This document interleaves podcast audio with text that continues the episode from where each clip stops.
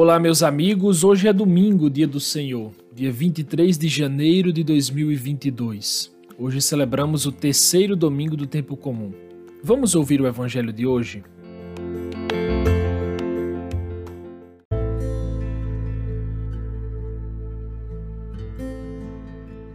Evangelho de Jesus Cristo, segundo Lucas, capítulo 1, versículos de 1 a 4, capítulo 4, versículos de 14 a 21.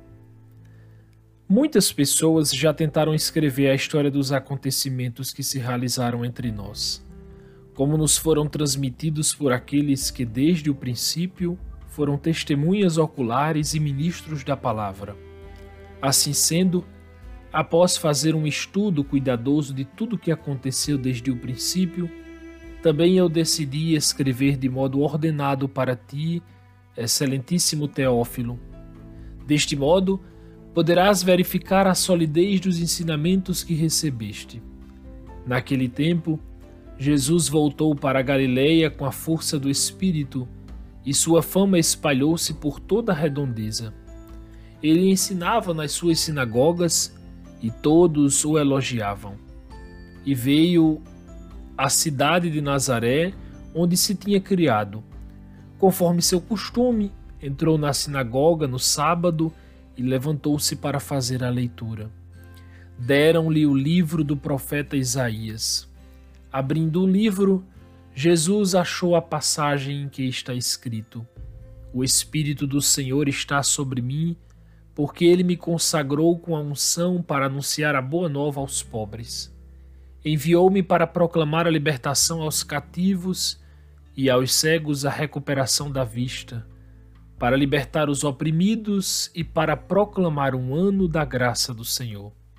Depois, fechou o livro, entregou-o ao ajudante e sentou-se. Todos os que estavam na sinagoga tinham os olhos fixos nele.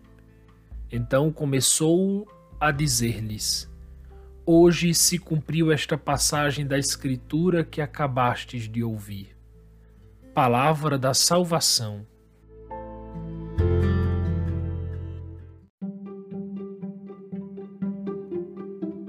Meus queridos amigos, hoje estamos celebrando o terceiro domingo do tempo comum do ano litúrgico C. Hoje nós lemos os primeiros capítulos do Evangelho de São Lucas. Aí a gente ouviu logo no início uma dedicatória e uma apresentação da obra a Teófilo. Mas quem é esse Teófilo? Nós podemos perguntar isso, né? Quem é Teófilo que Lucas está é, falando, né? Está dedicando o Evangelho. Teófilo provavelmente seria um grego ou um romano convertido, né? um amigo de Lucas, que havia pedido um relato sobre os eventos de Jesus, sobre quem era Jesus. E é interessante como Lucas fala, ele diz: após um estudo cuidadoso de tudo o que aconteceu desde o princípio, também eu decidi escrever de modo ordenado para ti, Teófilo. Deste modo poderás verificar a solidez dos ensinamentos que recebeste. Veja só, ele era convertido, mas é, Lucas está dizendo: olha, o que te ensinam é verdade, é sólido, é concreto. Meus irmãos, estas palavras transmitem o que os apóstolos sentiram. Imaginem Lucas escrevendo isso. Era como se Lucas dissesse: Olha, o que você está vivendo é verdade. Eu vi, eu toquei, eu experimentei. Né? É, a palavra de Lucas transmite o que eles viveram com Jesus, que o que eles viveram com Jesus não foi uma brincadeira, né? de jeito nenhum. Ele diz a Teófilo: O que nós vivemos, Teófilo, não foi uma lenda, não foi uma fábula. O que nós vivemos, Teófilo, o que nós vivemos comprometeu toda a nossa vida. Né? É, eu, eu vou morrer por essa causa, Teófilo. É, o nome Teófilo, meus irmãos, quer dizer amigo de Deus. A gente poderia pensar na santa curiosidade desse homem desconhecido. Curiosidade desejosa em ser verdadeiro amigo de Deus. Né? não é uma qualquer curiosidade. A curiosidade de Teófilo é daquela que deseja ser amigo de Deus. Mas só se torna amigo de Deus quem busca conhecê-lo, quem busca saber quem ele é. E nós, nós deste século, deste mundo tão vazio, nós perdemos essa capacidade de querer saber quem é Deus. Mas Agostinho disse: só se pode amar aquilo que se conhece. Ou seja, não se pode dizer que se ama a Deus se não busca se conhecê-lo. Meus irmãos, só se pode amar a Deus se fizermos como Teófilo, que interessou-se por conhecer o Senhor, por conhecer os seus amigos, por conhecer a sua palavra, por conhecer a sua vontade. Essa vontade, essa capacidade né, que a gente perdeu, a gente até poderia dizer, né, esse ímpeto de querer conhecer a Deus é a coisa mais pura e ao mesmo tempo mais ontológica do ser humano. Todos nós, todos nós temos sede de Deus, todos, sem exceção de nenhum. Né? Até os mais inteligentes, João, sim, até os mais inteligentes. Até os mais ricos, sem dúvida. Né? Até os mais poderosos, até os mais honrados, todos, meus irmãos, todos. Alguns mascaram essa vontade. Outros, com toda sinceridade, com toda honestidade do coração, buscam saber quem é verdadeiramente Deus. Ainda que não estejam no caminho certo, mas com honestidade buscam saber quem é Deus. É bonito que Edith Stein diz que aquele que está buscando a verdade está buscando a Deus, ainda que não saiba. Ou seja, quem é honesto né, está buscando a Deus. Pode acreditar nisso, meu irmão. Pode acreditar nisso. Como Teófilo foi feliz, como esse homem desconhecido, a gente não sabe quem é ele. A gente prevê, né? Os estudiosos assim presumem que ele pudesse ser esse grego, esse romano, um recém-convertido. Mas como ele foi feliz? Porque recebeu um lindo testemunho de alguém que viveu junto ao Mestre. Imaginem isso, você recebeu uma carta de um dos apóstolos, né, narrando o que viveu com o Mestre, o que viveu com o Senhor. Né? E mais ainda, esse registro ficou para todas as gerações. Este testemunho ficou para todos aqueles que vieram né? e que virão. Mas muito bem, o evangelho continua. Ele pula do primeiro capítulo para o quarto capítulo. Nele, neste quarto, Jesus é apresentado como aquele que, com o poder do Espírito, vai sábado à sinagoga de Nazaré. Né? Lucas diz: com o poder do Espírito, ele vai à sinagoga de Nazaré. Reparem na simbologia disto: Jesus está presente na sinagoga de Nazaré. Nazaré, meus irmãos, é a sua cidade, é a cidade de Jesus. Ali ele viveu a vida todinha. Ali ele trabalhou durante anos, né, no humilde banco do carpinteiro. Hoje ele apresenta-se aos seus concidadãos com as palavras de Isaías: O Espírito do Senhor está sobre mim. Ele apresenta-se como um deles. Ele vai à sinagoga e não chega dizendo que o rito não funciona, que vai revogar tudo. Não, não, meus irmãos. Vejam a humildade de nosso Senhor.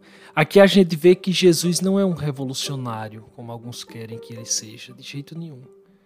Como bom observante da lei, ele participa do rito litúrgico da sua comunidade e une-se à assembleia dos seus compatriotas na oração e na escuta das Escrituras.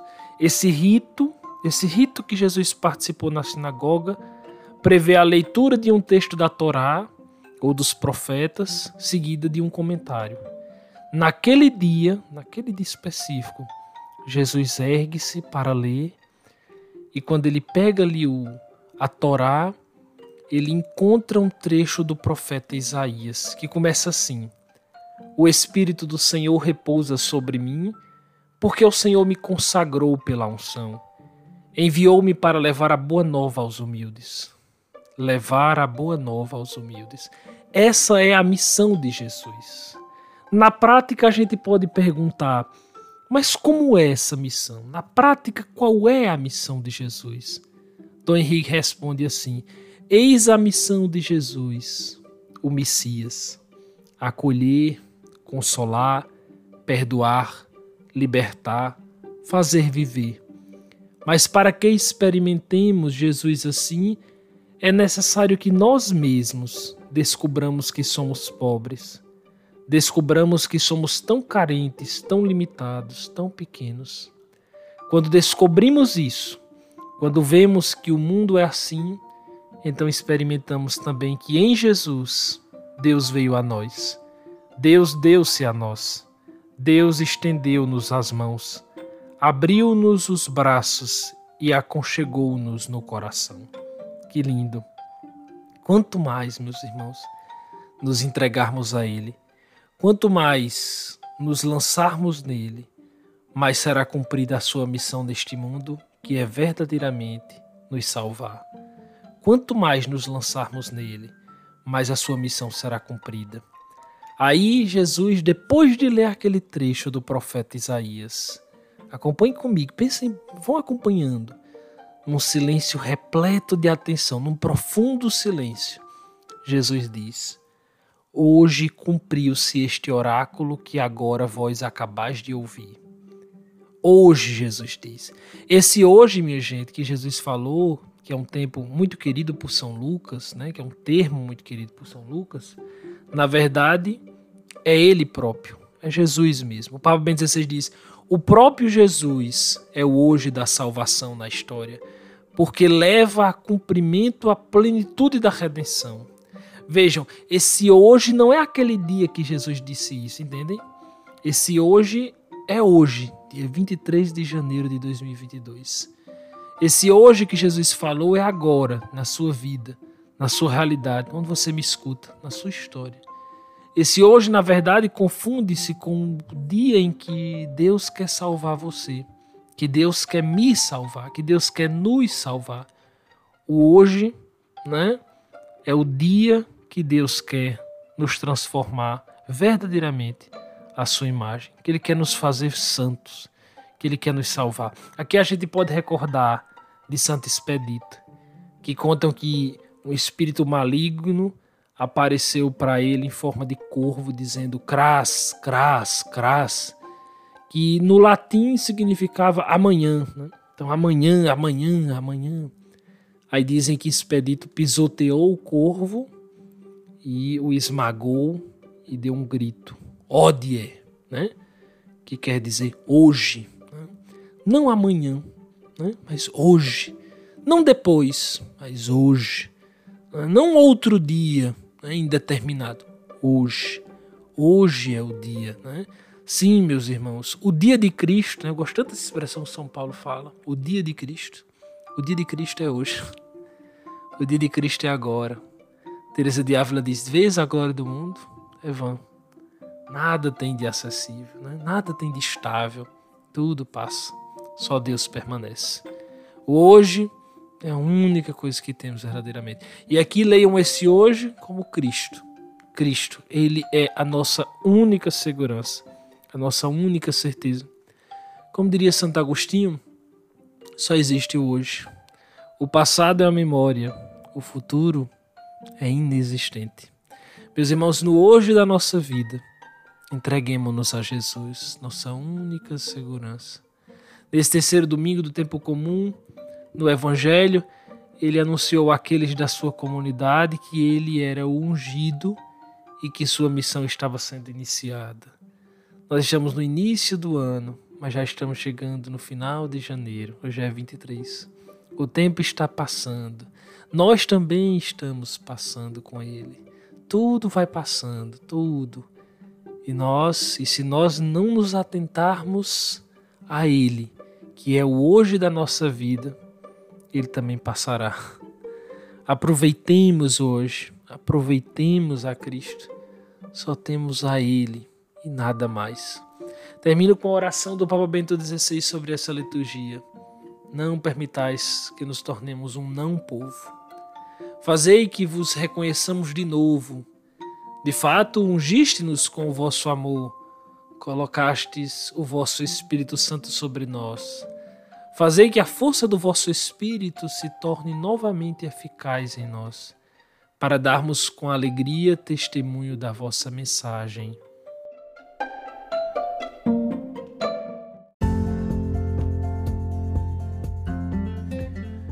Bem, na próxima semana estaremos juntos mais uma vez, se Deus quiser. Um ótimo domingo para você.